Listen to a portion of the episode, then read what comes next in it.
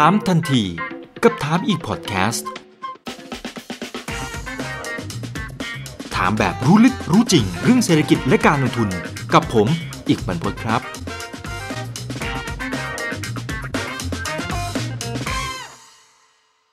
วันนี้ก็เป็นอีกวันหนึ่งที่ตลาดหุ้นค่อนข้างจะมีความผันผวนพอสมควรนะครับ เปิดตลาดมาตั้งแต่ช่วงแรกๆ โอ้โห โดนเทลงไป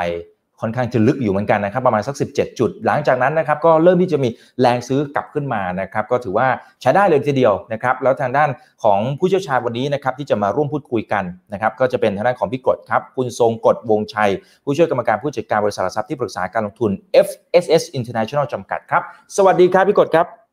สวัสดีครับสวัสดีครับ วันนี้ธีมที่เราจะเข้ามาร่วมพูดคุยกันนะครับก็คือหุ้นเล็กพลังแรงที่ควรจะต้องมีนะครับในช่วงที่ตลาดเองก็มีการปรับตัว ลดลงมานะครับหลุด 1,300 จุดนะครับจริงๆ หลุดมาตั้งแต่วันก่อนแล้วแหละนะครับก็พยายามที่จะฟื้นกลับขึ้นมาได้บ้างนะครับแต่ว่าอย่างไรก็ตามตอนนี้ถ้าเราเข้าไปดูนะครับทางด้านของต่างต่างชาตินะครับเขาก็จะมีแรงขายออกมานะตั้งแต่ต้นปีพี่กดทำไมเขาขายกันเยอะขนาดนี้สองแสนหกแล้วเหรอใช่ครับเขาไม่ใหญ่ดีพวกเราเลยอะเอเอาเอาสั้นๆก่อนเป็นเป็นออเดิร์ฟก่อนแล้วกันนะครับทำไม ทำไมเขาถึงแบบไม่สนใจพวกเราเลยอะเออเอาเอาเป็นแค่ออเดิร์ฟนะเพราะจริงๆเดี๋ยวเดี๋ยวหัวข้อนี้เราจะมีการขยายความในในภาพใหญ่ ๆด้วยนะครับ คือก็ต้องบอกว่าถ้ามองว่า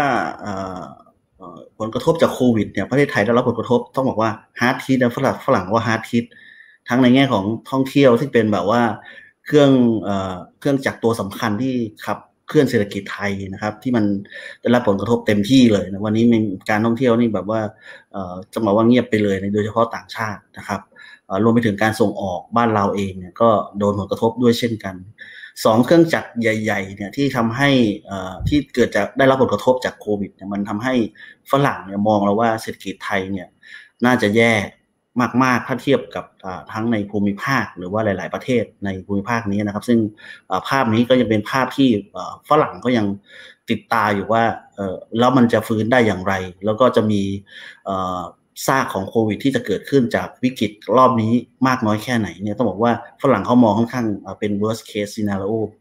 ก็ว่าได้นะก็เลยทำให้ ทำให้ตลาดหุ้นไทยเนี่ยถูกฝรั่งขายมาตลอดต่อเนื่องนะครับ ซึ่งก็ก็ผมคิดว่าอันนี้คือเป็นเหตุผลหลัก ๆ เลยที่ที่ฝรั่งมองว่า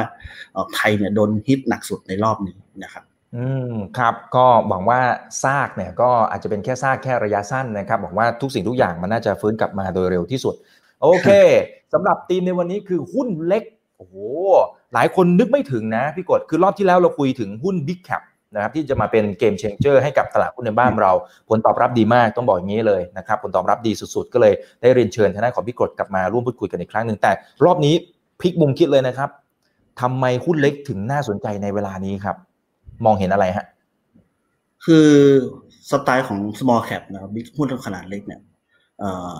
timing นะครับในการขึ้นลงแล้วก็ timing ในการซื้อขายหุ้นพวกนี้เนี่ยนะครับ โดยโดยเฉพาะในช่วงวิกฤตนะครับในในช่วงอดีตที่ผ่านมา อย่าเอาอย่างเช่นช่วงสัปพามที่ผ่านมาตั้งแต่ปี 07 ไปถึงปี 09เนี่ยนะครับผมมีการเปรียบเทียบข้อมูลในอดีตตรงนี้นะครับ ว่าหุ้นที่เป็นดัชนี small cap ดัชนี standard ที่เป็น MSCI นะผมจะใช้ MSCI เป็นตัวเปรียบเทียบนะครับ ก็จะพบว่า small cap กับหุ้น big cap หรือว่า mid cap เนี่ยนะครับ เวลาที่มันจะเกิดเวลามันเกิด crisis เนี่ย หุ้นที่เป็น small cap ก็จะลงก่อนหุ้น big cap นะครับเพราะฉะนั้นเนี่ยทำไมมันเป็นอย่างนั้นนะครับ สาเหตุก็เพราะว่าหุ้น small cap ก็คือบริษัทที่มีขนาดเล็ก บริษัทที่มีขนาดเล็กเนี่ยเวลาเศรษฐกิจมันเริ่มจะพังลงมาเนี่ยนะครับ บริษัทขนาดเล็กจะได้รับผลกระทบค่อนข้างแรง มันก็เลยทำให้นักลงทุนเนี่ยพยายามจะขายหุ้นกว่าไซส์เล็กออกมาค่อนข้างเร็วนะครับ ก็เลยทำให้หุ้นบริษัทพวกนี้ลงค่อนข้างแรงและเร็วกว่า big cap นะครับ big cap ก็จะตามมานะครับ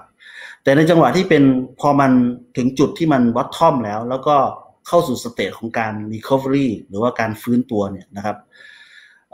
หุ้น small cap จะเริ่มกลับมาได้เร็วกว่าหุ้น big cap นะครับถามว่าณวันนี้เนี่ยเราอยู่ใน stage ไหนของเศรษฐกิจนะครับ ผมว่ามันโอเค ผมคิดว่ามันน่าจะ bottom อยู่ในช่วงไตรมาสที่สองที่ผ่านมาแล้วแหละเพียงแต่ว่าการกลับตัวรอบนี้มันอาจจะยังช้าอยู่ ยังช้าอยู่ ถ้าดูจากตัวเลขเศรษฐกิจต่างๆ ที่ปรากฏออกมาให้เห็นเนี่ยนะครับการฟื้นตัวของความต้องการใช้น้ำมัน ความต้องการการเดินทางนะครับ การบริโภคต่างๆนะครับพวกเซมโซเซลพวกดัชนีความเชื่อมั่น รวมถึงดัชนี PMI ที่กับที่เริ่มพงกหัวขึ้นมาโรงงานอุตสาหกรรมเริ่มขึ้นมาเนี่ยนะครับ มันก็ขึ้นมาระดับหนึ่งนะครับประมาณสักจากร้อยเปอร์เซ็นต์เนี่ยมันขึ้นมาสัก มากสุดก็คือ 60%อย่างของจีนมันขึ้นมาแค่ 60%คนดีมานน้ำมันไม่เห็นภาพตรงนั้นนะครับ แต่เมนูแฟคชั่นเนี่ยขึ้นเลยระดับ 50 ขึ้นมาก็ถือว่าถือว่าดีนะพวก PMI ในหลาย ๆ ประเทศเนี่ยเริ่มพลิกกลับมาตรงนั้น แต่ว่าด้วยดีมานนะของของคนทั่วไปเนี่ยยังไม่ได้กลับมาเร็วขนาดนั้น เพราะว่าเขายังตกงานกันอยู่เนี่ยนะครับ ก็เลยทำให้อาจจะไม่ได้เร็วเหมือนกับวิกฤตหลาย ๆ ครั้งที่ผ่านมานะครับ นั้นเนี่ยอ่านมันอาจจะออกเป็น U shape อยู่นะครับ แต่อย่างไรก็ตามนะครับ เมื่อไหร่ก็ตามที่มันเห็นการฟื้นตัวนะครับ ผมคิดว่าหุ้นขนาดเล็กจะมาได้เร็วกว่านะครับ อย่างที่ตอนแรกที่ผมบอกนะว่าอีกอันหนึ่งที่สำคัญของตัว small cap คือ small cap เนี่ยเป็นหุ้นที่มีความเสี่ยงมากกว่าหุ้นตัวใหญ่ถูกไหมเพราะยองเอาเป็นเปรียบเทียบเป็นแบบ business model กันว่าธุรกิจขนาดเล็กกับธุรกิจขนาดใหญ่นะครับ ความเสี่ยงของขนาดเล็กจะมากกว่า เพราะฉะนั้นเนี่ยเขาก็จะขายหุ้นที่มีขนาดเล็กก่อน แต่พอถ้าเศรษฐกิจมันฟื้นกลับมาจริงๆเนี่ย ธุรกิจขนาดเล็กมันก็จะขึ้นได้เร็วกว่าด้วยเช่นกัน เพราะว่ามันสามารถคือคนนักลงทุนเนี่ยสามารถ take risk ได้เยอะขึ้นพอ take risk ได้เยอะขึ้น มันเขาก็จะหันมาซื้อหุ้น small cap ซึ่งที่ผ่านมาเองในเดือนสิงหาคมเนี่ยตลาดหุ้นไทยไม่ค่อยได้ไปไหนนะครับแต่ว่าหุ้นตัวเล็กเนี่ยวิ่งวิ่งขึ้นมาค่อนข้างแรง ผมก็เลยอาศัยจังหวะนี้ก็มองว่า เอ๊ะถ้างั้นเนี่ยถ้าเศรษฐกิจเมื่อไหร่ที่มันเริ่มผงกหัวขึ้นมาเรื่อยๆเนี่ยหุ้นตัวเล็กจะกลายเป็นหุ้นที่ให้ return ที่มากกว่าตัวใหญ่ คือตัวใหญ่ที่ผมเคยนำเสนอไปเนี่ย มันเป็นการค้นหาว่าหุ้นตัวใหญ่เนี่ยจะค้ำยันตลาดได้หรือเปล่าในข้างหน้าไปข้างหน้าเนี่ยนะครับ มันมี downside limit อยู่ระดับหนึ่งไหม หรือว่ามี unlock value อะไรของในตัวของมันไหมที่จะทำให้พยุงให้ตลาดไม่ได้ลง เพราะเพราะอย่าลืมนะครับว่าวิกฤตรอบนี้เนี่ย มันฮิตกับ SME กับคนรากหญ้าจะเป็นส่วนใหญ่ มันไม่เหมือนครั้งก่อนที่ผ่านมาเนี่ยสถาบันการเงินโดนหนักสุด ข้างล่างไม่ค่อยโดนเท่าไหร่ มันมันสลับกันอยู่นะครับ ซึ่งตรงนั้นเนี่ยมันก็เลยทำให้เราก็มองว่าหุ้นตัวใหญ่จริง ๆ แล้วเนี่ย ถ้าวันนี้มันไม่ได้รับผลกระทบ จริง ๆ จังๆอย่างสยามซีเมนต์ก็เห็นว่ามันจะเห็นว่าพอลงมามันก็ขึ้นนะ เพราะอย่างที่บอกว่ามันมีมันมี unlock value ในการธุรกิจกระดาษที่จะเข้ามา IPO อย่างเงี้ย เห็นไหมมันหุ้นมันจะขึ้นมาทันทีเลยทั้งๆที่ไม่ได้มีอะไร change แต่เปลี่ยนแปลงอะไรเท่าไหร่นะดูหลาย ๆ ตัว วันนี้อย่างน้ำมันลงเนี่ยปตทยัง ยังยืนอยู่ได้นะผมก็งงอยู่เหมือนกันเออยืนอยู่ได้อย่างเงี้ย คือหุ้นที่มีหุ้นที่ขนาดใหญ่เอาไว้เป็นตัวค้ำว่าเซ็ตมี downside จำกัด แต่หุ้นขนาดเล็กเนี่ยเราไปหา return เพราะว่า return หุ้นขนาดเล็กมันจะให้ return ที่สูงมากๆนะครับถ้าเทียบในอดีตที่ผ่านมาเราก็จะเห็นภาพตรงนี้ชัดเจนมาก ถ้าใครอยากจะได้ return ที่สูงๆก็ต้องไปหา small cap ซึ่งในวันนี้เนี่ย small cap ที่ผมคัดมาเนี่ยก็ผม ผมค้นหามาจากทั้งในแง่ของทั้ง regional นะครับ ผมเปรียบเทียบว่า MSCI Small Thailand Small Cap เทียบกับ MSCI ประเทศต่างๆ ฟิลิปปินส์อินโดนีเซีย สิงคโปร์จีนฮ่องกงอะไรพวกเนี้เอ่อ small cap index ของเราเนี่ยไทยแลนด์เอ่อ MSCI small cap ของเราเนี่ยมันประมาณไหน ผมก็ไปดูว่ามันยังแลกกาดอยู่เยอะเลย ประเทศอื่นๆเนี่ยเขาวิ่งมากกว่าเรานั่นแสดงว่าเราเราแลกกาดอยู่เราเนี้ยเรามีรูมที่จะขึ้นไปได้เหมือนกัน แต่บังเอิญที่ผมบอกนะว่า ฝรั่งเขามองว่าเราอะโดนหนักสุดในแง่ของผลกระทบจากโควิดรอบเนี้ยเราโดนหนักกว่าเพื่อนเลย เพราะเพื่อนบ้านเขาไม่ได้มีท่องเที่ยวแบบเราไงเราเราเราไปยึดพึ่งพาการท่องเที่ยวพึ่งพาการส่งออกมาก ฝรั่งก็เลยมองมองว่า เออมันไม่น่าจะฟื้นได้เร็วด้วยเช่นกัน ก็เลยมองภาพตรงนี้ติดเข้าไปนะครับ แต่หารู้ไหมว่าจริงๆ แล้วเศรษฐกิจบ้านเราเนี่ยจริง ๆ ภายในตัวเราเอง มันก็สามารถที่จะมีการขับเคลื่อนเศรษฐกิจได้ มากกว่าที่ฝรั่งคิดด้วยซ้ำซึ่งผมคิดว่าจะเอาจริง ๆ แล้วถามว่าวันนี้คุณเห็น SME ล้มหรือยังโอเคแหละว่าวันนี้เรามีมาตรการต่างๆ มาช่วยเหลือนะครับ แต่ยังไม่หมดนะเงินรัฐบาลเนี่ยยังมีอยู่นะครับหลายคนบอกว่ารัฐบาลถังแตกผมก็ยังไม่ใช่นะฮะเพราะว่าเขายังมีความสามารถในการกู้ได้อยู่เลย จะถังแตกตรงไหนนะครับ อันนี้ก็อันนี้ผมคิดว่าอันนี้มากไปว่าถังแตกเนี่ยมันไม่ใช่นะครับผมคิดว่าอันนี้ก็เป็นพอยว่า รัฐบาลสามารถจะกู้เงิน วงเงินการกู้เป็นหนึ่งล้านล้านนะครับยังมีเงินอีกประมาณสักสี่ห้าสี่แสนห้าแสนล้านเนี่ยที่จะสามารถกระตุ้นเศรษฐกิจได้อีก ซึ่งตรงนี้ก็ก็เราเราคงจะเห็นภาพการกระตุ้นเศรษฐกิจเพิ่มมากขึ้นไปเรื่อยๆ ถึงแม้ว่าวันนี้คนอาจจะบอกว่า เอ๊ะการเมืองเริ่มจะมีการสั่นคลอนบ้างมีเสถียรภาพมาจะหายไปบ้างนะเพราะว่ามีเหตุการณ์ชุมนุมบ้างนะครับ มีรัฐมนตรีลาออกอะไรเงี้ยซึ่งผมคิดว่าอันนั้นอาจจะเป็นพอยต์หนึ่งที่ทำให้ ภาพใหญ่ๆเนี่ยมันอาจจะดูกดตลาดอยู่พอสมควรนะครับ แต่ผมมองว่าหุ้น small cap เนี่ยเท่าที่เรา cover มาทั้งหมดนะครับ คือทาง FSIA เนี่ยเราอาจจะ cover หุ้นได้ไม่ได้เยอะมากเท่าไหร่นะเพราะเราเป็นนักทุนต้องบอกว่าหลักๆ เราเนี่ยเราจะเซื้อทั้งสถาบันต่างประเทศแล้วก็ในประเทศนะครับ แต่ว่าหลายย่อยนี่เราก็จะเพิ่ม coverage เพิ่มมากขึ้นนะครับ ซึ่งในหุ้นที่เราคัดมาทั้งหมดเนี่ยเราก็มองแล้วว่าหุ้น small cap ส่วนใหญ่เนี่ยมันมีความเสี่ยงมากกว่าหุ้นตัวเล็ก เพราะฉะนั้นเนี่ยนอกจากที่เราจะคัดมาแล้วว่าหุ้นขนาดเล็กเนี่ยไซส์ต้องมีขนาดนี้ volume ซื้อขายต้องอยู่ประมาณนี้นะครับมีสภาพคล่องเพียงพอที่จะทำให้ซื้อขายเข้าออกได้นะครับ เป็นอันดับแรกที่เราคัดมานะครับ นอกจากที่เราคัดมาตรงนี้แล้วเราได้หุ้นมาส่วนหนึ่งแล้วเราก็มาทำ stress test เพิ่มอีกว่า หุ้นพวกนี้นะครับ มี criteria ที่เรามองไว้เนี่ยนะครับมี risk reward อย่างไรบ้างนะครับ มี business model ที่มีความท้าทานกับภาวะเศรษฐกิจถ้าเกิดว่ามันดาวมาอีกรอบนึงเนี่ยบริษัทพวกนี้จะยังอยู่ไหวไหม เพราะว่าบริษัทพวกนี้เนี่ยต้องบอกว่าหุ้น small cap เป็นหุ้นที่มีความเสี่ยงสูงกว่าหุ้นตัวใหญ่ เพราะฉะนั้นเนี่ยผมก็เลยเอามาทำ state test เทสความ resilient ของมันเทสความยั่งยืนของมันเนี่ยนะครับอีกทีหนึ่งเพื่ออีกทีหนึ่งจะได้หุ้น แล้วได้หุ้นที่คัดมานะครับอ๋อครับอ่าเห็นมีหลายตัวเหมือนกัน เดี๋ยวพี่กดจะจะไล่ยังไงดีครับ ไปไปทีละตัวเลยดีไหมฮะ หรือหรืออยากให้เห็นภาพรวมมันก่อนว่าไอตัวที่เอามาเนี่ย มันมี character อะไรประมาณไหนที่มันคล้าย ๆ กันบ้าง อ่า ผมก็จะพูดรายตัวเรียงไปเลยเลยกันนะครับ เพื่อให้มันกระชับครับ ตัวแรกที่ผมคัดมานะครับอ่าก็จะเป็นธานี ธานี้นี่ดูเผินๆเนี่ยอาจจะดูว่ามันอาจจะไม่ได้อ่าดูมันจะมีเป็นเหมือนกับธุรกิจ hire purchase นะครับ ให้เช่ารถบรรทุกเนี่ยนะครับ ธุรกิจเช่าซื้อรถบรรทุกพวกนี้นะครับ อาจจะดูมีมีมีความเสี่ยงอยู่ แต่ที่สำคัญคือว่าเวลาผมทำ stress test เนี่ยหุ้นที่มีความเสี่ยงเนี่ย เรามักจะวัดกันที่ balance sheet นะครับ ถ้าดูในภาพก็จะเห็นว่าอันสุดท้ายนี่คือ DE ratio คือ debt to equity ratio นะครับก็จะเห็นว่า เป็นแบบแบบอยู่ระดับที่ต่ำมากนะครับ หลายตัวนะครับ แต่ว่าตัวทานเองก็ต้องบอกต้องบอกว่าเป็นหุ้นที่มีแน่นอนมันเป็นมันไปวัดเป็นแบบ DE คงไม่ได้นะครับ แต่เราวัดถึงคุณภาพของแอสเซทเนี่ยนะครับ ก็จะพบว่ามันมีแอสเซทที่ดีมากๆนะครับ ในแง่ของการให้ธุรกิจให้เช่าที่เป็นรถบรรทุก เพราะว่ารถบรรทุกมันเป็นรถที่เอาไปใช้ในพวกธุรกิจเพื่อธุรกิจนะครับ เพราะฉะนั้นเนี่ย asset พวกนี้จะมี value มากกว่าการให้เช่าพวกรถยนต์ส่วนบุคคลทั่วไป หรือที่ไม่ได้ไม่ได้เอาไปใช้งานว่าง่ายนะครับมันการเกิดมูลค่าเพิ่ม หรือว่าการเกิดรายได้มันไม่มีนะฉะนั้นเนี่ยผมคิดว่าอันนี้ก็เป็นเป็น key ที่ที่มองว่าในแง่ของ asset quality ในการปล่อยกู้ที่เป็นรถบรรทุกรถขนของรถอะไรพวกนี้รถปิกอัพอะไรพวกนี้นะครับ มันมีมันมีโอกาสที่จะเหมือนว่าได้ได้เงินคืนเอาง่ายๆนะครับ ไม่เกิด NPL ง่าย ๆ นะครับ มันมัน พูดไปอย่างนั้นได้นะครับ ซึ่งก็ธานีเนี่ยนะผมคิดว่า business model ของเขาเนี่ยค่อนข้างดีนะครับ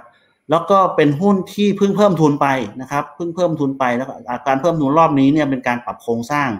ธุรกิจนะครับ อย่าลืมนะว่าธานีมันจริงๆมันคือลูก t c a p นะครับ แล้วผู้บริหารส่วนใหญ่ก็มาจาก t c a p หมดเลย เจ้าของจริง ๆ ของธานีเนี่ยต้องบอกว่าตัวตนที่แท้จริงอะไม่ไม่มีอะส่วนใหญ่จะเป็นผู้บริหารถือหุ้นกัน คล้ายๆกับ t c a p ตอนสมัยที่ t c a p อยู่ทีแคปในเจ้าของจริงๆเนี่ยแทบจะบอกว่าหาไม่เจอเหมือนกัน แต่ผู้บริหารมีความสามารถทั้งหมดเลย ตอนต้มยำกุ้งทีแคปนี่ไม่ล้มนะฮะ เป็นแบงค์เดียวที่ต้องบอกว่าเป็นแบงค์ในไม่กี่แบงค์ที่ไม่ล้มอะเอาง่ายๆนะครับนั่นถึงแสดงถึงความสามารถของผู้ความสามารถของผู้บริหารหรือว่าเจ้าของนะครับ เป็นคนในตัวคือ คือเปิ้ลบอกว่าเป็นคีย์ที่ทำให้ให้ให้ธุรกิจของเขาเนี่ยอยู่อย่างยั่งยืนนะครับ ซึ่งตรงนี้ผมคิดว่ามันเป็นส่วนสำคัญนะครับ แล้วเวลาการเพิ่มทุนรอบนี้เนี่ยก็จะเอาไปในในการปล่อยสินเชื่อเพิ่มขึ้น สินเชื่อที่เป็นรถยนต์เพิ่มมากขึ้น ผมคิดว่าอันนี้ก็จะยิ่งทำให้เขามีโอกาสเติบโตไปไปได้ในอนาคตสูงขึ้นครับ ซึ่งธานีเองเนี่ย ราคาประมาณนี้ให้ดีเวเดนยิวประมาณไม่ต่ำกว่าห้าเปอร์เซ็นต่อปีอ่าอันนี้ก็ถือว่าเป็นอีกตัวหนึ่งที่ นอกจากจะ strong ในแง่ balance sheet แล้วยังสามารถให้ dividend ที่สูงนะครับ ได้ประมาณห้าเปอร์เซ็นต์นะครับอย่างตัวแรกที่ผมแนะนำตรงนี้นะครับว่าหุ้นที่เราคัดมาซึ่งทาง FSSIA เรา cover หุ้นตัวนี้อยู่นะครับ สามารถอ่านในเปเปอร์ได้เหมือนกันนะครับ แต่ว่าหลักๆมันคือตรงนี้นะครับสำหรับตัวทานีนะครับอ่าซึ่งจริงๆไอ้ดาวไซด์ที่ที่ก่อนหน้านี้ก็กังวลว่าจะมีเพิ่มทุนเพิ่มทุนเขาเพิ่มไปแล้วนะครับ เพราะฉะนั้นมันมันปิดของนั้นไป ละ แล้วเขาก็จะมีเงินทุนมากพอที่จะไปทำธุรกิจต่อด้วยนะครับใช่ครับโอเค อันนี้ตัวแรกนะครับนี่คือตัวที่สองเลยครับ ตัวที่สองโรงพยาบาลนะโรงพยาบาลพระรามเก้าโรงพยาบาลพระรามเก้าเนี่ย คือต้องบอกว่าหลายคนคือราคามันต่ำนะจองตั้งแต่เข้าตลาดมาสิบราจองมาประมาณสิบเอ็ดบาทหกสิบตอนนี้มันแค่หกบาทกว่าโอ้ถือว่าต่ำมากมากนะครับ การเข้าตลาดตอนนั้นเนี่ย IPO ตอนนั้นก็เอาเงินมาสร้างตึกอีกตึกหนึ่งนะครับ หลายคนมองว่าการสร้างตึกมันทำให้มีค่าเสื่อมเยอะกำไรมันจะไม่ขึ้นนะครับ วันนี้เนี่ยตึกใหม่ของเขาสร้างเสร็จแล้ว ซึ่งมันจะทำให้กำลังเอ่อในแง่ของเขาเรียกว่าอะไรอะการรับคนไข้เนี่ยเขาจะรับได้เป็นเท่าตัวนะครับ แล้วก็ลูกค้าส่วนใหญ่ก็เป็นลูกค้าคนไทย ไม่ได้เป็นคนต่างชาติน้อยมากแค่ประมาณหนึ่งเปอร์เซ็นต์เองมั้งนะครับ ซึ่งตรงนี้เองมันมีรูมในการเติบโตในแง่ของการของโรงพยาบาลใหม่ที่กำลังเปิดนะครับ แล้วโรงพยาบาลพระรามเก้าเนี่ยเป็นโรงพยาบาลอันดับที่ต้องบอกว่าเป็นอันดับที่สิบเอ็ดของประเทศไทยที่เอออยู่ระดับที่ค่อนข้างดีนะครับ ถึงแม้จะเป็นโรงพยาบาลขนาดไม่ได้ใหญ่มาก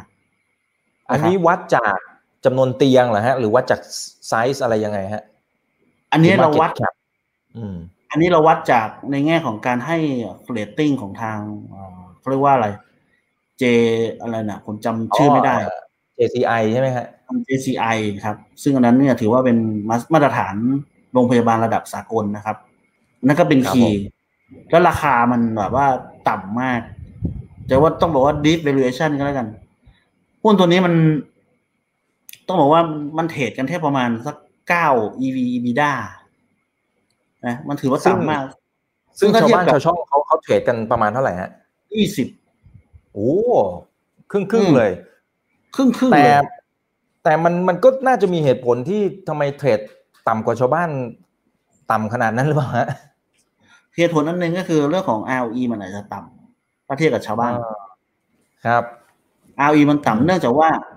โรงพยาบาลที่เขาสร้างมาใหม่อะมันมีค่าเสื่อมสูงอ๋อมันก็เลยถ่วงไปในระยะสั้นมันก็เลยถ่วงไป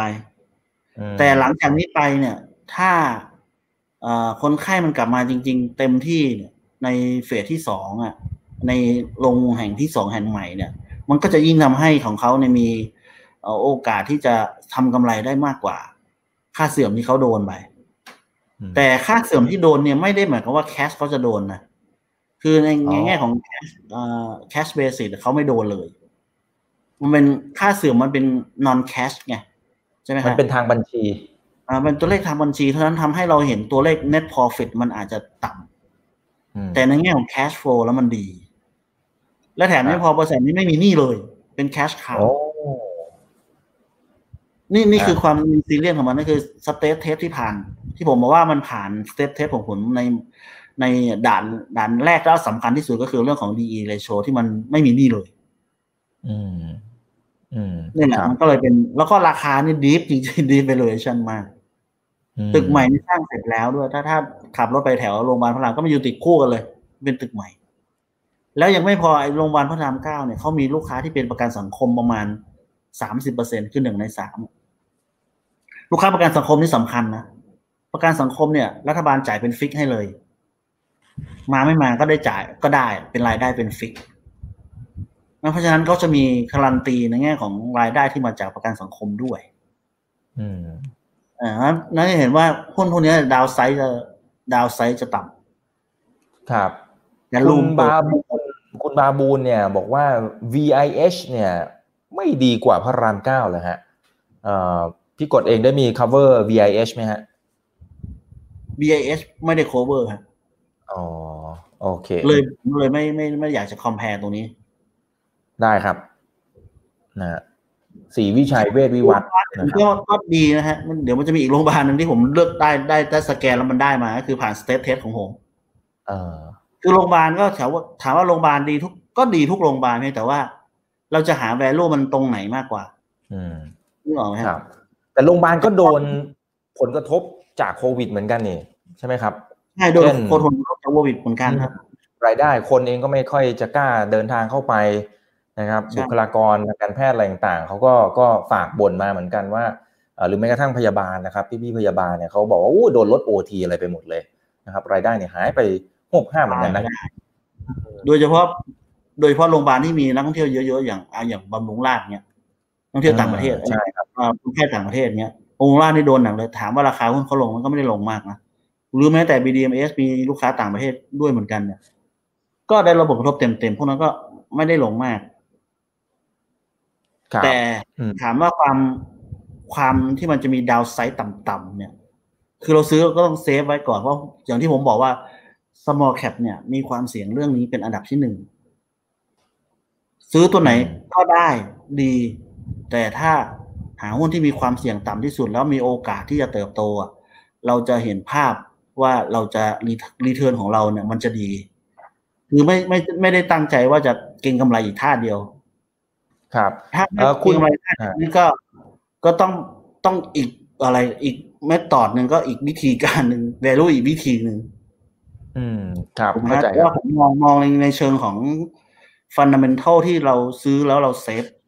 เราต้องมี margin of safety เกิดขึ้นในหุ้นพวกนี้ครับไม่งั้นเราเอ่อจะอืมเสี่ยงมากเกินไป ครับ คือมองฝั่งความเสี่ยงนะครับอย่ามองแต่โอกาสอย่างเดียวเพิ่มขึ้นอีกอย่างเงี้ยผมก็คิดว่ามันโอเค high risk high return แต่บางทีเราต้องเวทกันให้มันเหมาะสมนะครับ ครับ คุณดรุณนะนะครับ บอกว่าในยามที่เศรษฐกิจขาลงเนี่ย คนไทยส่วนใหญ่จะประหยัดไปเข้าโรงพยาบาลรัฐมากขึ้นนะฮะน่าจะกระทบกับโรงพยาบาลเอกชนหรือเปล่าอ่าพอดีอาจจะเห็นอาจจะเห็นพี่กดมีอยู่ใน list สองตัวเลยนะครับ ใช่ใช่อืม สองตัวนี้เดี๋ยวพูดอีกตัวถ้าอะอีข้ามกตัวหนึ่งก็ได้ครับแล้วเดี๋ยวเดี๋ยวกลับมาคำถามนี้ครับอ่าอีกตัวหนึ่งคือ CHG จุฬารัตน์นะฮะจุฬารัตน์นี่เป็นโรงพยาบาลที่ใหญ่เป็นโรงพยาบาล chain ที่ใหญ่ในภาคตะวันออก ช่วงโควิด เนี่ย ถามว่าเอ่อคนไข้ของเขาไม่ drop เลย ยอดคนไข้ของเขาไม่ drop เลย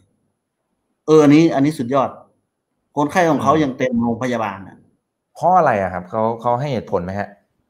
เหตุผลก็คือว่าโรงพยาบาลของเขาว่าอ่า ในภาคตะวันออกเนี่ย ลูกค้าของเขาส่วนใหญ่มี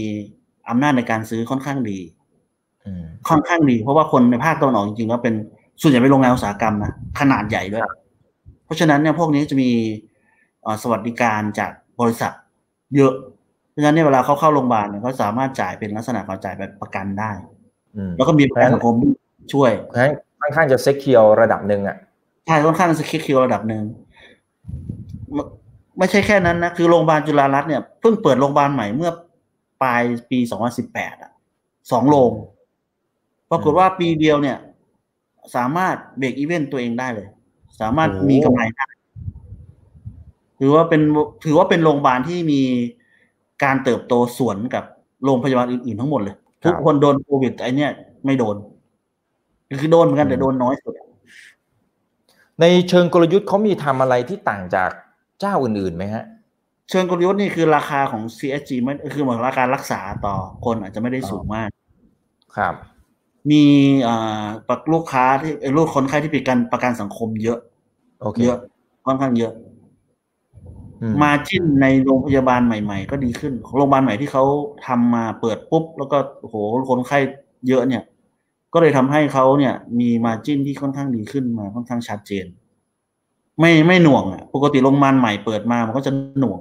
เพราะว่าโดนค่าเสื่อมโดนต้นทุนที่มันเพิ่มขึ้น แต่ตัวเนี้ยปรากฏว่าคนไข้เขามาเต็มที่เลยแล้วอย่างที่บอกว่า ภาคตะวันออกเนี่ยเป็นเขากินขาด ภาคตะวันออกเนี่ย คุณจะเห็นว่าทำไม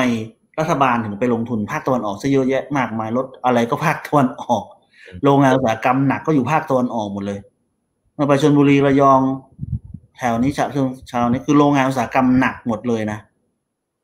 ราะฉะนั้นคนที่เป็นคนงานพวกนี้มีรายได้ แล้วมีประกันสังคมที่ดี มันเลยทำให้ตัวเนี้ยกำไรเนี่ยค่อนข้างดีมาก แล้วก็ RE สูง 22เปอร์เซ็นต้องบอกว่าสูงสุดในบรรดาโรงพยาบาลทั้งหมดด้วยอืม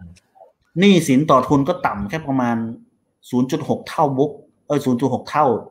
ratio DE debt ratio ครับต่ำมาก นะครับ ก็ก็เลยกลายเป็นว่า เอ่อไปตอบคำถามเมื่อตะกี้ว่าทำไมลูกค้าหายไป หายไปในช่วงล็อกดาวน์อาจจะมีมีบ้าง แต่ว่าตัวนี้ยังไม่ยังไม่ได้ไม่โดนน้อยมากอะ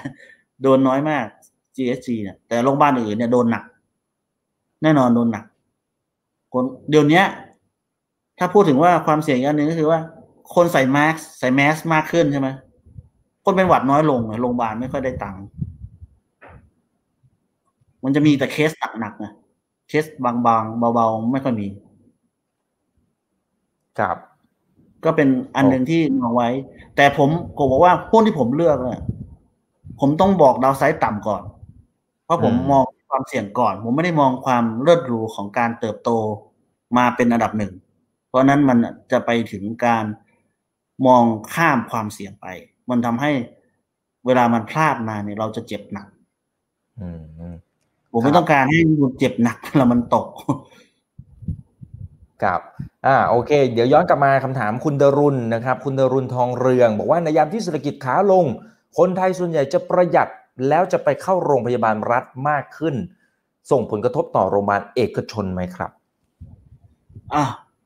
ถามว่าจะไปโรงพยาบาลรัฐได้จริงเหรอโรงพยาบาลรัฐวันนี้เต็มเอียดเลยเวลาคุณไปคุณไปโรงพยาบาลเนี่ยรอคนเข้าแถวยาวมากโอ้โห รอไม่ไหวครับ เวลาคนป่วยเนี่ย เวลาผมป่วย ผมก็อยากจะรักษาเร็วๆให้มันหายปวดเร็วๆอะ คนมันปวดอะ คนมันเจ็บ ผมว่ามันก็มีส่วนหนึ่ง แต่การเข้าโรงพยาบาลแล้วเราได้เซอร์วิสที่ดีมาอีกสักหน่อยหนึ่งนะครับ มันดีสำหรับการรักษา คือเวลาป่วยไม่ได้ป่วยแค่ ร่างกายมันป่วยทั้งจิตใจไปด้วยแล้วถ้ายิ่งมารอโอ้โหหมอจะมาเมื่อไหร่สักทีนี้ผมว่า ก็ไม่อยากจะเอาเหมือนกัน แล้วก็อีกอันหนึ่งก็คือส่วนใหญ่ลูกค้าที่เป็นคนไข้ประกันสังคมเราเนี่ยเบิกได้อยู่แล้ว มันก็ต้องมาโรงพยาบาลพวกนี้แล้วรัฐบาลก็ช่วยอยู่แล้ว ไม่จำเป็นจะต้องไปโรงพยาบาลรัฐ ถ้าคุณไปโรงพยาบาลรัฐนะผมว่า ผมว่าไปได้แต่ว่าเหนื่อยครับ อืม ผมว่ามันไปน้อยอืม ไปน้อยครับดูเหมือนโรงพยาบาลเนี่ย พี่ๆนักลงทุนหลาย ๆ ท่านเนี่ยก็จะสนใจอยู่เหมือนกันนะครับ ถามเข้ามาเยอะเลย แต่ว่าเดี๋ยวเดี๋ยวไปดูตัวอื่นก่อนแล้วเดี๋ยววกกลับมาอีกทีหนึ่งนะครับได้ครับอ่าตัวถัดไปนะครับ PPG ปั๊มน้ำมัน ถามว่าวันนี้ปั๊มน้ำมันน่าสนใจไหม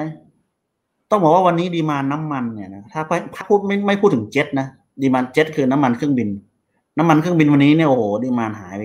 หมดเลย โรงกลั่นเลยต้อง cut run ตัวเอง cut run ตัวเอง เพราะว่า ผลิตเวลาโรงกลั่นผลิตน้ำมันออกมาทีเนี่ยโอ้โหเขาต้องผลิตน้ำมันเกือบทุกชนิด เป็นไฟต์บังคับไงคือเอา crude เข้าไปร้อยเปอร์เซ็นเนี่ยจะออกเป็นน้ำมันเจ็ตสักห้าเปอร์เซ็นดีเซลอีกสามสิบเปอร์เซ็นแก๊สโซลีที่เป็นเบนซินอีกประมาณสามสิบเปอร์เซ็นแล้วก็มีน้ำมันเรื่อยๆมานะครับ มันหลีกเลี่ยงไม่ได้ที่ต้องมีเจ็ตแต่บังเอิญว่าเจ็ตดีมานมันหายไปเพราะเครื่องบินมันไม่บินตราบใดที่มันยังไม่บินมันก็เหนื่อย แต่ว่าปั๊มน้ำมันเนี่ย วันนี้เนี่ยถามถ้าถามว่าดีมานน้ำมันในประเทศไทยขึ้นมาระดับไหน ต้องบอกว่าวันนี้เข้าสู่ระดับแทบจะได้ว่าปกติเลยนะโอ้ดูจากตัวเลขล่าสุดที่รายงานจากสำนักงานพลังงานแห่งชาตินะครับ ดีมานน้ำมันที่เป็นเบนซีนดีขึ้นนะครับ เท่ากับก่อนโควิด ดีเซลก็กลับมาแล้วมันดีมานน้ำมันที่มันขึ้นมาก็อิมพายว่าปั๊มน้ำมันก็ได้ไปด้วย PTG เป็นบริษัทที่มีปั๊มน้ำมันเป็นอันดับ ต้องบอกว่าวันนี้แทบจะเป็นอันดับหนึ่งจำนวนปั๊มนะมากกว่าปตทอีก แต่ว่าเราไม่ค่อยเห็นว่ามันอยู่ถนนสายรองนะครับตามต่างจังหวัดอะไรเยอะหน่อยชัดเจนแล้วยิ่งเขาเปิดสาขามาเรื่อยๆนะครับ สาขาเองปั๊มน้ำมันอะเรื่อยๆเนี่ยก็ยิ่งทำให้กำไรของตัว PTG เนี่ยดีขึ้นมาเรื่อยๆไม่มันไม่เหมือนโรงกันเพราะว่าต้องอิงกับค่าการกัน แต่ว่าปั๊มน้ำมันเนี่ยจะไปอิงกับค่าการตลาด ลิตรหนึ่งเขาอาจจะได้ประมาณสักบาทแปดสิบาทเก้าสิบสองบาทแล้วแต่ แล้วแต่ช่วงจังหวะ แต่ช่วงน้ำมันที่มันมีดีมานที่สูงคือราคาน้ำมันไม่ได้แพงมาก อย่างช่วงนี้ราคาน้ำมันก็ถือว่าไม่ได้แพงมากเวลาเราเพิ่มน้ำมันเราเห็นว่าราคาไม่ได้แพงมากมันก็คนก็เลยเดินทางกันเยอะแยะมากมาย เพิ่มมากขึ้นปั๊มเปิดมาใหม่ ก็กำไรเพิ่มขึ้นทันทีนะครับ อันนี้ก็ก็เลยมองว่าตัว PTG เองก็เป็นบริษัทที่ไม่มีหนี้ เหมือนกัน ก็เลยก็เลยมองว่าเออปั๊มน้ำมันตอนนี้ถือว่าดีมากๆนะครับ แล้วก็ยังไม่พครับเขามีบริษัทลูกที่ทำไบโอดีเซลไบโอดีเซลเนี่ยขาย B ร้อยเนี่ยซึ่ง B ร้อยที่เขาขายเนี่ยเขาก็ทำไบโอดีเซลเป็นบริษัทลูกใช่ไหมก็มาขายที่ปั๊มของ PTG เอง คือ PDG มันมีความสตรองเนี่ยของความครบ loop คือเขาอาจจะซื้อน้ำมันจากไทยออยล์มาขายต่อที่เป็นดีเซลเบนซินอะไรพวกเนี้ยนะ แต่ว่าไบโอดีเซลที่เป็นไบโอดีเซลนี่เขามีของเขาเอง แล้วก็เขามีที่สำคัญคือมีโลจิสติกของเขาเองในการขนถ่ายน้ำมัน ซึ่งหาบริษัทที่มี network ที่เป็นโลจิสติกเยอะเยอะเยอะแล้วมีปั๊มแบบสองพันกว่าปั๊มในประเทศไทยเนี่ยผมถือว่า strong มากๆนะครับ ในแง่ของตัวปั๊มน้ำมัน แล้วก็ไบโอดีเซลเขาซึ่งเขาอาจจะเอา ไบโอดีเซลมีแผนนะฮะมีแผนจะเอาเข้าตลาดด้วยก็ spin off ออกมาอีกก็จะสร้าง value ตรงนี้เพิ่มให้กับตัว PTG อีกนะครับ ซึ่งต้องบอกว่าครับ PTG เนี่ยเอ่อมีแต่เรานั้งที่ที่แนะนำซื้อในราคาที่ค่อนข้างสูงกว่าเพื่อนเพื่อนเพื่อนๆหน่อยนะครับ เราให้ทาร์เก็ตถึง22บาทตัวนี้อืม ROE เขาก็สูงแล้ว22เปอร์เซ็นตนะครับถือว่าสูงมากครับหุ้นตัวนี้ ครับ เห็นบอกเขามีบริการใหม่ด้วยนะ ผมเห็นมีคนส่งมาให้ผมดูอะครับ บริการแบบเติมน้ำมันอะ คนไหนที่คนไหนที่เหมือนกับน้ำมันหมดกลางทางอะไรประมาณเนี้ยครับกดเข้าไปใช่ใช่แอปพลิเคชันอะไรแล้วเขาก็จะเหมือนกับมีพี่เขาขี่มอไซค์มาแล้วก็มาเติมให้อะเอออันนี้ก็ก็ก็เก๋ดีนะ น่าจะตอบโจทย์ใครหลาย ๆ คนได้ ใช่ครับอืมก็มีธุรกิจนอกจากนั้นก็จะมีธุรกิจนอนออยด้วยเขาก็มีกาแฟของเขาด้วย ครับเหมือนกันอ่า แล้วเดี๋ยวถ้าเออเกิด OR เข้ามาในตลาดหุ้นกลุ่มปั๊มน้ำมันเนี่ยจะจะคึกคักอีกรอบหนึงคึกคักเลยด้วยใช่แล้วเขาพระเขาจะ OR เข้าเมื่อไหร่อะพี่พี่กดผมเห็นบอกเขาจะเข้าจะเข้าหลายรอบแล้วก็เงียบๆไปแล้วอันนี้ตอบต้องบอกว่ามัน ผมว่ามันตอบไม่เขาเลื่อนมาเรื่อยๆไม่รู้จะเลื่อนไปอีกเมื่อไหร่นั่นเลยสิครับ ก็รอจังหวะนิดนึงมากกว่ามั้งแต่ผมว่า อาจจะเป็นต้นปีหน้านะ นี่อันนี้เดาเฉยๆไม่ไม่ไม่ไม่แน่ใจเพราะแผนของเขาเลื่อนได้ตลอดเวลา ครับ โอเคแต่ผมไปก็สุดท้ายก็ต้องเข้าตลาดอยู่ดีนะครับอืมซึ่งตรงนี้มันก็จะทำให้ตลาดให้ให้หุ้นกลุ่มปั๊มน้ำมันเนี่ยคึกคักมาอีกรอบหนึงครับ โอเคอ้าวถัดมานะครับ มาดูอีกเจ้าหนึ่งตอนนี้โอ้โหต้องบอกว่าเจ้านี้เนี่ยมีการ transform เยอะมากพลิกโฉมแบบโอ้โหเป็นว่าเล่นเลย RS ครับ คือ RS เนี่ยผ่าน stress test ผมทั้งในแง่ของ DE ratio 0.5 เท่า ก็ไม่ได้สูงต่ำนะครับ แล้วก็มี new S curve ที่เป็นธุรกิจที่เขาเรียกว่า entertain merge entertainment บวก commerce อย่างนี้แหละฮะ ใช่ครับ entertainment บวก commerce ผสมกัน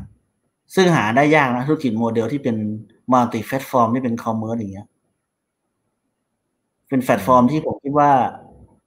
คือมันช่วยกันมัน synergy กันค่อนข้างดีมัน integrate ได้ค่อนข้างดี ซึ่งอันนี้ถือว่าเป็นอะไรที่ strong มากๆสำหรับ RS เนะสำหรับคนที่เล่นหุ้นซิ่งซิ่งก็น่าสนใจ ผมคิดว่าน่าสนใจตรงนี้แหละ แล้วมันมีมันมี strategy ตรงนี้เนี่ย ผมคิดว่า commerce เนี่ย น่าจะเป็นธุรกิจแรก ๆ ที่ถ้าเกิดว่ารัฐบาลกระตุ้นเศรษฐกิจมากๆเข้าอะ commerce มันน่าจะมาเป็นระดับต้นๆนะเพราะท่องเที่ยวมันมาคงไม่มาได้ยาก แต่ commerce เนี่ยการกระตุ้นเศรษฐกิจภายในมันมันเห็นภาพชัดกว่าแล้ว commerce ก็จะมา แล้วก็การทำ commerce ผ่านช่องการช่องทางการจัดจำหน่ายของเขาที่เป็น distributor ที่เป็นทั้งออนไลน์ทั้งทีวี ทั้ง network ของเขาที่มีทั้งหมดเนี่ยมันช่วยทำให้เหมือนกับการเปิดหน้าร้านของเขาเนี่ยมันมัน full scale คือเวลาหน้าร้านเปิดด้วยต้นทุนที่ต่ำด้วยเนี่ย มันก็จะทำให้ การขายสินค้าของเขาเนี่ยอ่าไปได้ค่อนข้างดีและเร็วครับนะครับอืมแล้วผมก็เลยมองว่า RS ก็ก็ถือว่าเป็นตัวหนึ่งที่ จะเห็นว่าแต่ว่าราคาหุ้นเนี่ยต้องบอกว่ามันขึ้นมาระดับหนึ่งด้วยเหมือนกันเพราะฉะนั้นเวลาซื้ออาจจะต้องซื้อมืออ่อนตัวอ่าครับ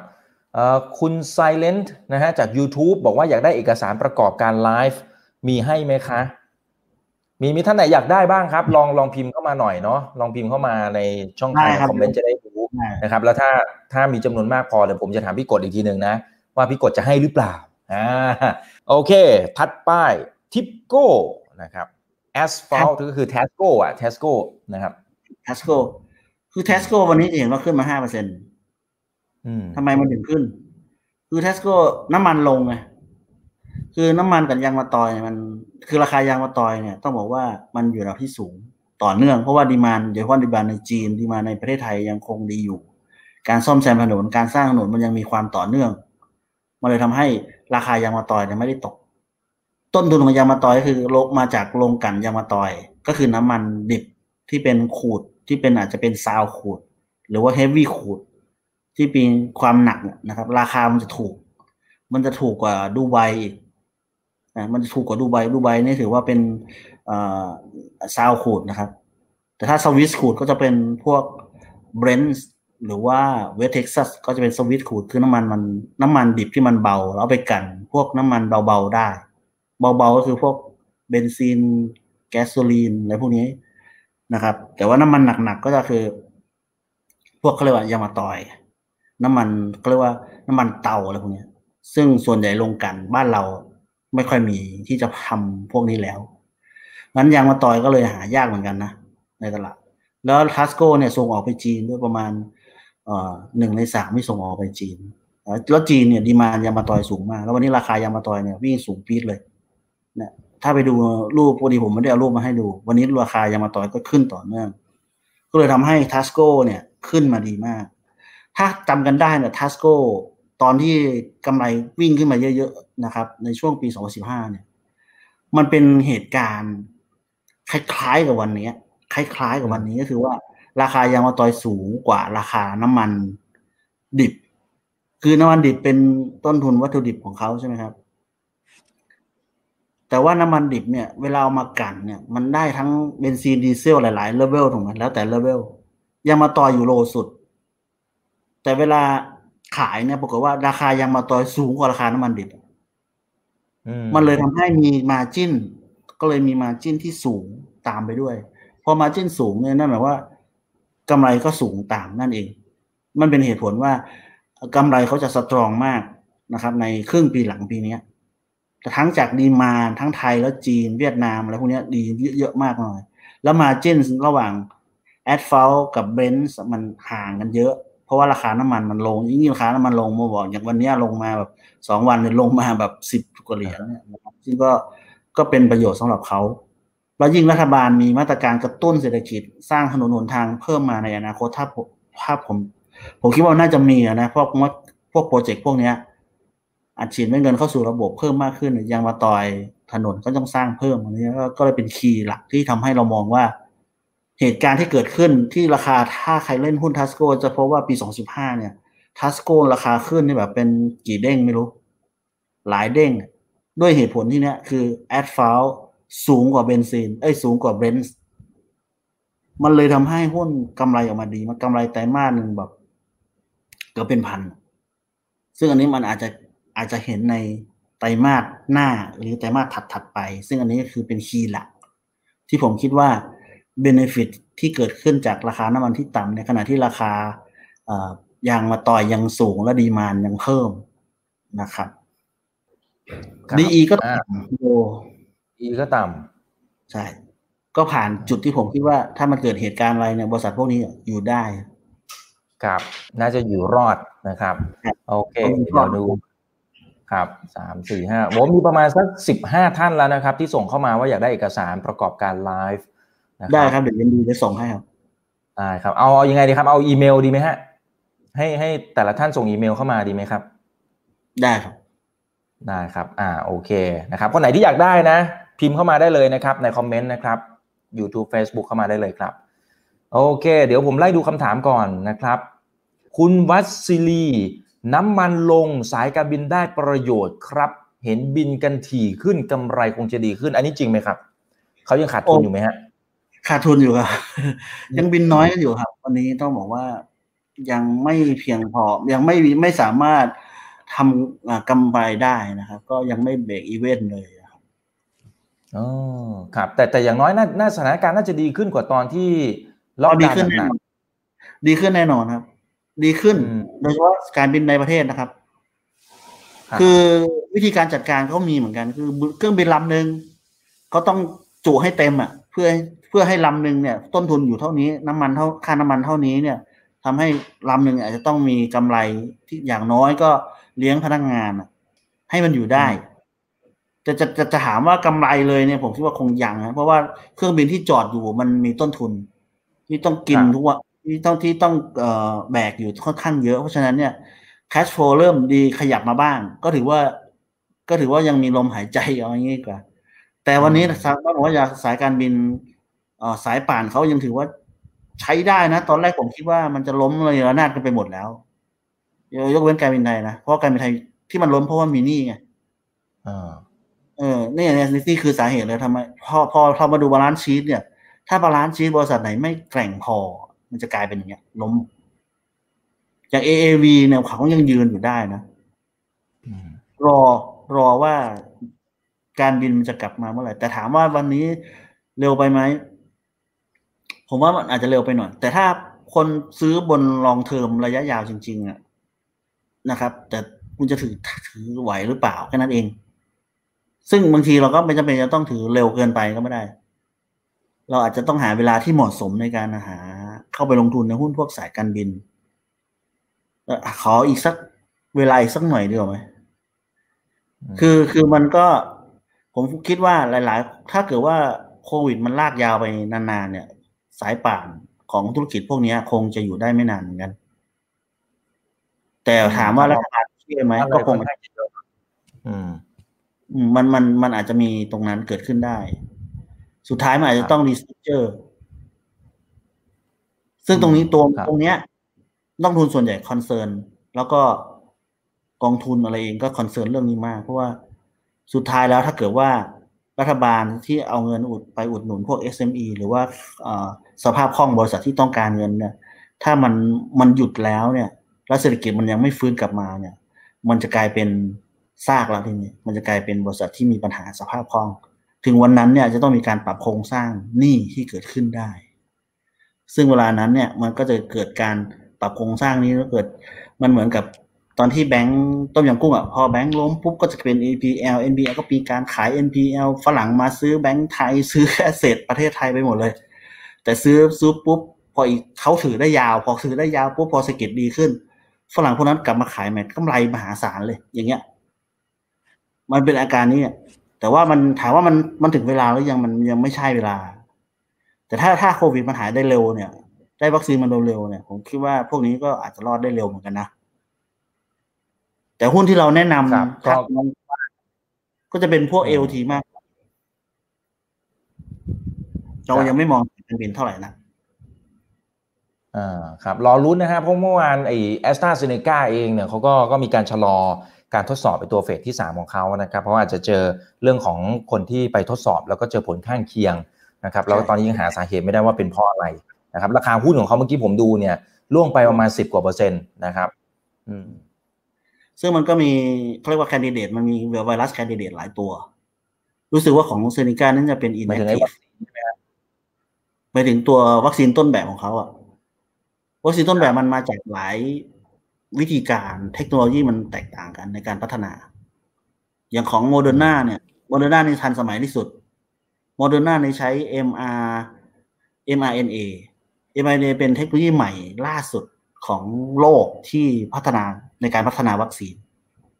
ไม่ได้ใช้เชื้อที่มันตายแล้วแล้วมาฉีดคนอะไรเงี้ย มันมีวิธีการ จะใช้ของที่มันเป็นๆผสมกับของตายด้วยอะไรเงี้ย มันมีวิธีการของเขาแล้วมันจะเร็วขึ้น ของโมเดอร์นาเนี่ยยังไม่ไม่เป็นไร ครับ คือคุณนรินบอกว่าถ้าคุณทรัมป์เนี่ยเขาจะให้เอาวัคซีนออกมาใช้ก่อนการเลือกตั้ง เขาประกาศเปล่าๆเลยนะ บอกว่าก่อนการเลือกตั้งเนี่ยตุลาเนี่ยต้องออกมาใช้ให้ได้นะครับ คือเขาจะเลือกตั้งพฤศจินะครับ คุณพิทรัมป์เองก็ดักทางไว้เลยตุลาน่าจะเห็นนะครับ คือคิดว่ามันจะมีผลกระทบ แล้วก็มีความเป็นไปได้มากน้อยแค่ไหน ผลกระทบคือผลกระทบต่อตลาดนะนะครับ หรือเขาแค่สร้างความหวังหาเสียงเฉยเอาตัว Moderna Moderna เนี่ยคาดว่าจะเสร็จประมาณ เอาเป็นว่าตุลาพฤศจิกา ถ้าไม่มี side effect หรือไม่มีคนตายระหว่างการทดทดลองนะ มันก็เป็นไปได้ที่ จะบอกว่าก่อนพฤศจิกาเนี่ย ผมว่าคง คงยากเสียวไปไหมฮะเอมันใกล้มากเลยเออคือคือพอได้แล้วนี่ไม่ไม่ได้หมายความว่ามันจะทำได้ทันที อาจจะฉีดเข็มแรกอาจจะได้อะไรอย่างนั้นมากกว่า แต่ผมว่าโดสโดสการผลิตโดสวัคซีนมันต้องใช้เวลาเหมือนกันครับคือเอ่อทดลองเนี่ย อย่างสามหมื่นโดสใน stage สามคือใน phase สามของการทดลองมนุษย์เนี่ยสามหมื่นโดส คนสามหมื่นคนเนี่ย มันใช้เวลาประมาณสองสามเดือนนะถ้ามันเสร็จแล้วเขาก็ต้องเอาต้นแบบวัคซีนหรือว่าวัคซีน candidate เนี่ยเอาไปผลิตเป็นวัคซีนจริง เนี่ย ก็ต้องใช้เวลาในการผลิตอีกระยะหนึ่งพอสมควรนะผมว่าอาจจะเป็นเดือนหรือเปล่า มันไม่ได้ผลิตวันเดียวแล้ว เราได้หมดเนี่ยยกเว้นว่ามีของเหลือเอ่อทำอาจจะบอกว่าเริ่มฉีดมากกว่า ไม่ได้บอกว่าเป็นแมสอะเอาเป็นว่าผมคิดว่าแค่สำเร็จน่ะ แค่สำเร็จมันก็โอเคแล้ว ไม่จำเป็นจะต้องไปฉีดครับ แค่ข่าวคำว่าโมเดอร์นาทำสำเร็จนะ ผมว่าแค่นี้หุ้นก็ขึ้นแล้ว คือไม่ต้องไปรอว่าจะต้องฉีดให้ครบทุกคนแล้วมันมันไม่ไม่มันไม่แน่นอนอืมเพราะถ้ามันทำคุแล้วณบิ๊ไม่กมีนะฮะตายคุณบิ๊กบอกว่าวัคซีนของรัสเซียตกลงหลอกลวงผู้บริโภคหรือเปล่าโอ้อันนั้นผมคงคงไม่กล้าจะบอกว่ามันถูก มันไง แต่ผมคิดว่าอย่างน้อยนะอย่างน้อยมันก็เป็นแคนดิเดตหรือว่ามันเป็นวัคซีนที่มีการพัฒนาช่วยเขาเรียกว่าเป็นการแข่งขันวัคซีนอะ มันก็ดีสำหรับโลกอะ ผมคิดว่ามันจะทดลองอะไรก็แล้วแต่ ถ้าเกิดว่ามันสำเร็จมันก็ดีไป แต่ถ้ามันทำแล้วเกิดคนตายมาเขาก็ตายกันเองอะง่ายๆเหมือนจีนที่เอาไปทดลองในทหารเนี้ย เกิดทหารเขาตายมาก็ไม่รู้ แต่วันถ้ามันไม่ตายแล้วก็สามารถป้องกันตัวเองได้ มันก็ดีครับ แต่ถามว่าจริง ๆ แล้ววัคซีนเนี่ย ฉีดเข้าไปแล้วนี่ไม่ได้ไม่ได้ว่า วันนี้มันอาจจะไม่ตาย อาจจะแบบอีกห้าปีแล้วมันตายก็ได้นะ ซึ่งอันนี้ อันนี้ก็ไม่สามารถพิสูจน์ได้ด้วยเหมือนกัน ซึ่งในแง่ของทางวิทยาศาสตร์ มันก็ไม่ได้การันตีว่าคุณยูฉีดไปแล้วอีกสิบปีคุณจะไม่ก็อาจจะเกิดอะไรขึ้นก็ได้ ซึ่งอันนี้คนก็ เพราะฉะนั้นเนี่ยวัคซีนเนี่ยเขาถึงบอกว่า safety มาเป็นอันดับหนึ่งอยู่แล้ว การทดลองอะไรก็ตาม ถ้าเกิดว่าเราทดลองมนุษย์ ถ้าเกิดผลข้างเคียงที่มันไม่พึงประสงค์แล้วเขาจะล้มเลิกนะปกติ หรือมีคนตายคนหนึ่งคนนี่ล้มหมดเลยนะล้มทั้งแผงอืครับมอืมเพราะฉะนั้นเนี่ย ไม่ง่ายอืมครับไม่โอเคเอ่อเท่าที่ดูเวลาเดี๋ยวอาจจะได้อีกสักหนึ่งถึงสองคำถามนะครับอืม คุณดารุณนะครับพิมพ์เข้ามาบอกว่าการเล่นตามกองทุนสถาบันเนี่ยเหมาะสำหรับนักลงทุนหรือว่านักเก็งกำไร หรือเล่นรอบมากกว่าในเวลาแบบเนี้ยครับสถานการณ์ที่มันแบบขึ้นขึ้นลงลงมึนไปหมดแล้ว ผมว่าคือไปเล่นตามเนี่ย ผมคิดว่าเอ่อเล่นตามได้บางจังหวะเท่านั้นเอง คือเวลาเล่นต้องต้องต้องบอกพูดยากเหมือนกันว่าเล่นสั้นลั่นยาวประมาณ ไหนนะ ซึ่งอันนี้มันมีหลาย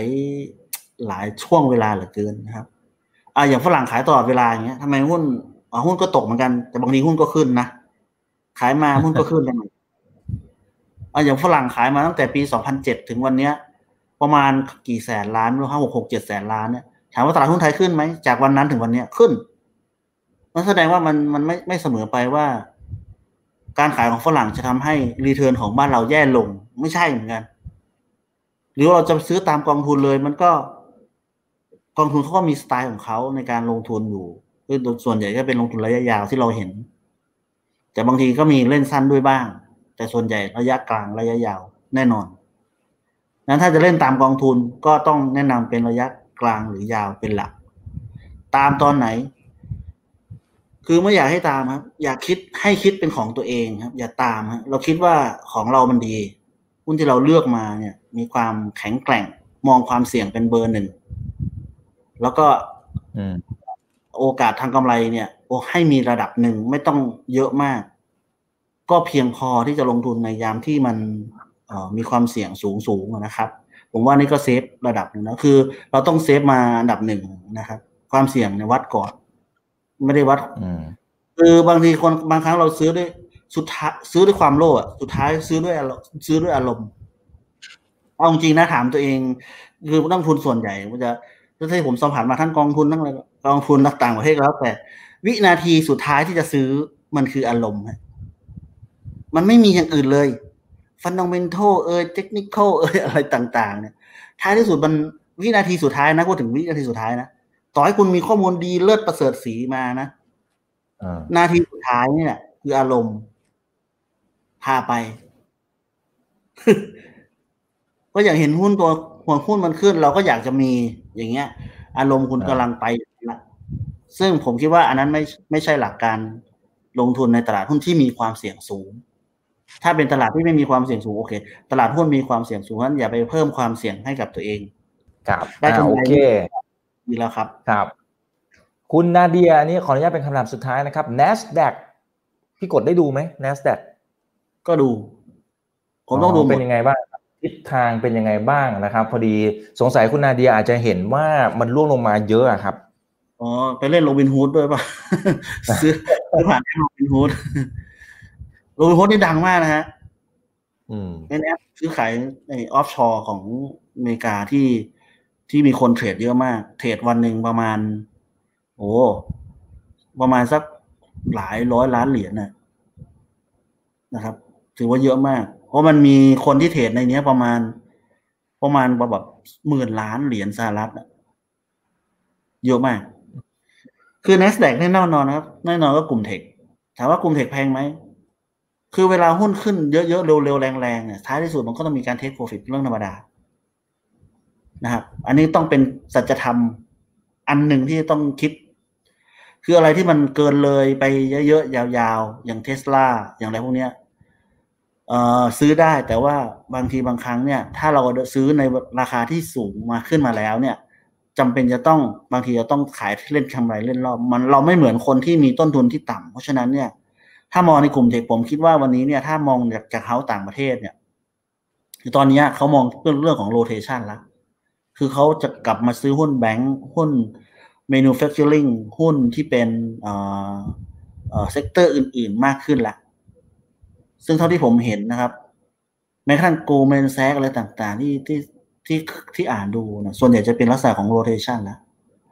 เพราะกำไรตรงนั้นมันถือว่าอิ่มตัวระดับหนึ่งแล้ว แล้วอีกอันหนึ่งคือว่า พอเศรษฐกิจมันฟื้นขึ้นมา หุ้นกลุ่มเทคเนี่ยได้รับประโยชน์จากโควิดซะเป็นส่วนใหญ่ ซื้อขายออนไลน์อะไรพวกเนี้ยอเมซอนอะไรพวกเนี้ยแต่ถ้าเศรษฐกิจมันพลิกกลับมา หุ้นตัวที่เหลืออยู่ที่มันเป็นหุ้นที่เป็นฟันดัมเ n นทัลที่เป็น manufacturing ที่มันเป็น financial ต่างๆ เนี่ย มันเริ่มมีกำไรที่ดีขึ้นไงตามภาวะเศรษฐกิจ เพราะฉะนั้นเนี่ยมันก็เกิด sector rotation ได้ เพราะฉะนั้นเนี่ยถามว่า NASDAQ แต่ถามว่าราคามันจะลงมาลึกไหมคงไม่ได้ลงมามาก ก็ลงมาระดับหนึ่ง เพราะคนที่ลงทุนถือหุ้นอยู่เนี่ยเขาก็จะไม่ขายมา เพราะเขามองว่าอนาคตมันยังไปได้อยู่ เพียงแต่ว่าช็อตเทอมมันมีการเก็งกำไรกันเยอะ เพราะว่าอย่าลืมนะครับว่าตลาดหุ้นมันไม่ใช่แค่คนเล่นหุ้น มันเอา สิ่งที่เกิดว่า underlying asset เอาไปเล่นเป็น option เชื่อไหมว่า option ที่ไปซื้อหุ้นเทคเนี่ยเยอะมาก ๆ เลยนะครับ call option ในตลาดเนี่ย อย่าง SoftBank เนี่ยไปซื้อเอ่อแค่เข้าไปถือใน Amazon กับ Microsoft เนี่ยประมาณ 4,000 ล้านเหรียญนะครับ เยอะมากนะ เขามีพอชั่นในการลงทุนในออปชันที่เป็นเทคทั้งหมดเนี่ย ประมาณ 200ถึง500 ล้านเหรียญนะ เยอะมากๆ เพราะฉะนั้นเวลามันแคชลงมาที มันก็เลยเป็นเหตุว่าทำไมมันถึงร่วงลงเร็วแรงจัง แต่ไม่ถามเลยว่าตอนที่มันขึ้นก็ขึ้นเร็วจังนะครับ อันนี้ก็ต้องก็ต้องดูด้วย คือตลาดหุ้นไม่ได้มีเราคนเดียว แล้วไม่มีคนที่ซื้อขายเฉพาะหุ้น มีทั้งออปชั่น derivative มีทั้ง t f e c อะไรเนี่ยเยอะแยะมากมาย นะครับมันมันลิงก์กันหมดไปเลยตอนนี้มันมันลิงก์กันหมดเลยนะครับ โดยเฉพาะต่างประเทศเนี่ยเขามีเครื่องไม้เครื่องมือ เรื่อง derivative ของเขาเนี่ย เก่งกว่าบ้านเราเยอะมากเพราะฉะนั้นจะเห็นว่า เราจะเสียเปรียบตรงนี้แหละ เวลาหุ้นตกบัตอย่างเวลาหุ้นตกจะมีบล็อกเทรดจะมี t f e c ใช่ไหมอะไรพวกนี้เรามี derivative เกิดขึ้น พวกนี้เป็นตัวหนึ่งที่ทำให้เกิดความผันผวนในตลาดสูงมากเพราะฉะนั้นเนี่ยมันไม่ใช่ fundamental มันเป็นความผันผวนที่เกิดขึ้นจาก การอาร์บิทาดหรือว่าการทำ hedging กันระหว่างกัน หรือการทำกำไรระหว่าง product หรือว่าระหว่าง asset class ที่มันเกิดขึ้นบน underlying asset ในตัวมันเองอะ่ะเยอะเพราะฉะนั้นเนี่ยถ้าเราลงทุนแบบนักลงทุนพื้นฐานเนี่ย โดยดูหุ้นเป็นหลักเนี่ย เราต้องเจาะลึก ไม่ต้องตัวเยอะตัวให้มันเลือกตัวให้มันน้อย ครับอ่าคนไหนที่อยากจะติดตามฐานะของพี่กดเอง นะครับ เราจะเข้าไปช่องทางไหนอะไรยังไงบ้างครับเรียนเชิญเลยนะครับ คือจริง ๆ ผมไม่ได้ออกทีวีอะไรเยอะนะฮะก็ก็มีของคุณอีกนี่แหละที่ออกเป็นจะบอกว่าบ่อยนะครับ ก็ก็ประมาณนี้ไม่ได้ไม่ได้เยอะเพราะว่าผมจะเน้น เน้นกลยุทธ์การลงทุนนะที่เอ่อให้นักลงทุนสถาบันเป็นหลักแล้วก็ต่างประเทศแล้วก็ของของในประเทศ รีเทลเราก็มีเพิ่มมากขึ้นนะครับ ก็เดี๋ยวคงจะมีเอ่อออกมาทางรีเทลเพิ่มมากขึ้นนะครับ แต่ว่าคงจะเห็น paper ที่มีต้องบอกว่ามีคุณภาพจาก FSIA ซึ่งเราเป็นเราจะบอกว่าเป็นเป็นน้องใหม่ก็ก็ว่าได้แต่ว่าคนหรือว่านักวิเคราะห์เนี่ยคือเก่าเก่ากึกทั้งนั้นนะครับเก่าเออรุ่นเก่าหมดเลยตั้งแต่เอ่อเจ้านายผมมานะครับ ก็เอ่อด้วยที่เป็น Digital Analyst ที่แบบว่ามี เรตติ้งสูงสุดในในเอเชียก็ว่าได้นะครับแบบคุณสุวัตอย่างเงี้ยนะครับ ก็เป็น boss ของผม แล้วก็นักวิเคราะห์อีกหลาย ๆ คนใน FSIA เนี่ย ก็มาจากหลายๆ house ที่มีคุณภาพนะครับ แล้วก็คือมีคุณภาพไม่มีคุณภาพเนี่ยขึ้นอยู่กับว่าอ่าน paper แล้วเป็นยังไงเว็บ paper หรือว่า report มันจะเห็นภาพตรงนั้นชัดเจนว่าเขาคิดอะไรยังไงนะครับ ซึ่งเรา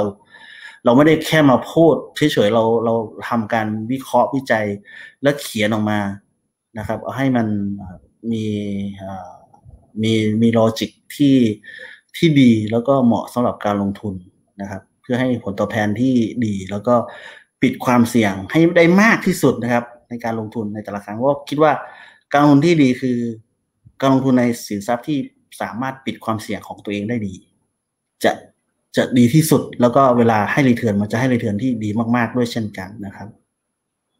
ครับอ่าก็ดูเรื่องความเสี่ยงก่อนนะครับ ก่อนที่ไปดูเรื่องของโอกาสที่จะได้รับผลตอบแทนนะครับ โอเคเอาละครับ วันนี้ขอบคุณพี่กดมากนะครับ เดี๋ยวข้างหน้ายังไงเดี๋ยวเรามาอัปเดตกันเพิ่มเติมนะครับ ก็จะมีหัวข้อที่น่าสนใจหลากหลายแง่มุมนะครับ เอามาเสิร์ฟให้กับทุกๆท่านด้วยนะครับ ผมแล้วก็พี่ทรงกฎวงชัยลากันไปก่อนครับ สวัสดีครับ สวัสดีครับ อย่าลืมนะครับว่าเริ่มต้นวันนี้ดีที่สุดขอให้ทุกท่านโชคดี และขอให้มีเสรีภาพในการใช้ชีวิต ผมอีกบรรพตครับ